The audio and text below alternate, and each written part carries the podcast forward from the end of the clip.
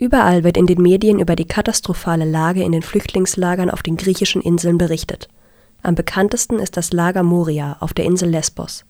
Dort sind 20.000 Menschen auf einem Platz zusammengepfercht, der für 3.000 Menschen angelegt war. Die Evakuierung der Geflüchteten aus den Inlandslagern verläuft schleppend. Durch die Corona-Krise wurde der Prozess nochmals verlangsamt. Thüringens grüner Migrationsminister Dirk Adams hat einen Entwurf verfasst, mit dem er mehr Geflüchtete aus den griechischen Lagern nach Thüringen bringen will. Bis 2023 sollen 2000 Geflüchtete aus den Lagern evakuiert werden. Dabei sollen Menschen mit besonderem Schutzbedürfnis, wie schwangere oder alleinreisende Frauen, Alte und Kranke aus den Lagern geholt werden. Kritik gibt es sowohl von Seiten der Opposition als auch von den Koalitionspartnern.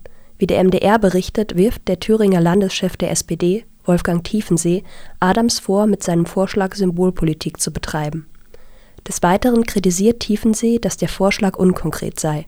Es fehle ein Plan für die Quarantäne bei der Erstaufnahme und ein Finanzkonzept. Um auf die menschenunwürdige Lage in den Flüchtlingscamps aufmerksam zu machen und den Vorschlag von Adams zu unterstützen, haben drei Jenerer Bürgerinnen eine Mahnwache gestartet.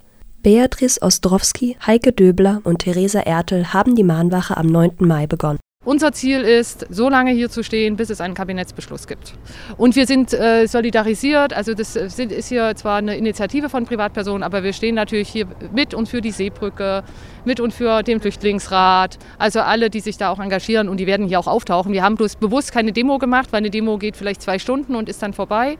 Wir wollten wirklich was längerfristiges, was hier sichtbar ist. Für Beatrice Ostrowski geht es auch darum, dass die Politik schnell eine Entscheidung trifft. In der Corona-Krise ist die Aufnahme von Flüchtlingen aufwendiger. Gleichzeitig stellt das Virus eine massive Bedrohung für die Menschen in den Lagern dar. Und es, wenn jetzt wieder verzögert wird, ja, also diese Menschen brauchen einfach Hilfe, Tag für Tag. Noch ist da nicht äh, das Coronavirus wahrscheinlich noch nicht ausgebrochen, aber die sanitären, hygienischen Bedingungen sind katastrophal, ja.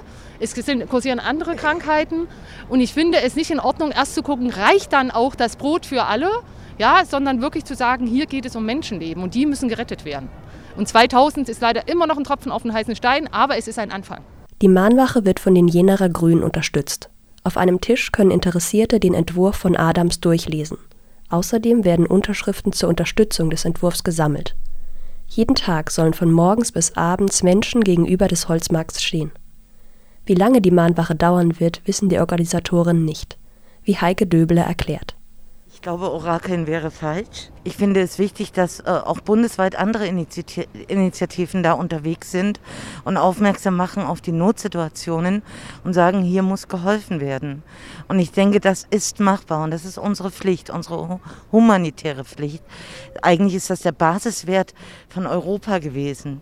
Ja, und ich denke, das muss wieder verteidigt werden. Das müssen wir in die Öffentlichkeit bringen. Wir dürfen niemanden zurücklassen.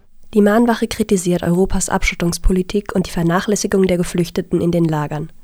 Theresa Ertel ist selbst Mitglied bei den Grünen. Sie hofft, dass die Mahnwache in Jena Anstoß für weiteres Handeln sein kann. Wir hoffen es natürlich, es wäre schön, wenn andere noch äh, dadurch inspiriert werden, ähm, sich dafür einzusetzen für das Thema, sich vielleicht auch einfach mal zwei Stunden hier hinzustellen und ähm, aber auch, es geht ja auch darum, einfach darüber zu reden.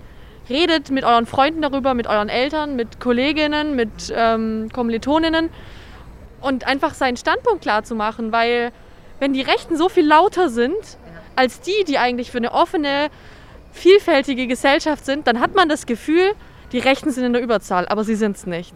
Genau, deshalb äh, geht es uns eben auch um Sichtbarkeit. Es geht uns darum, dieses Thema sichtbar zu machen, deshalb auch diese lange Zeitspanne.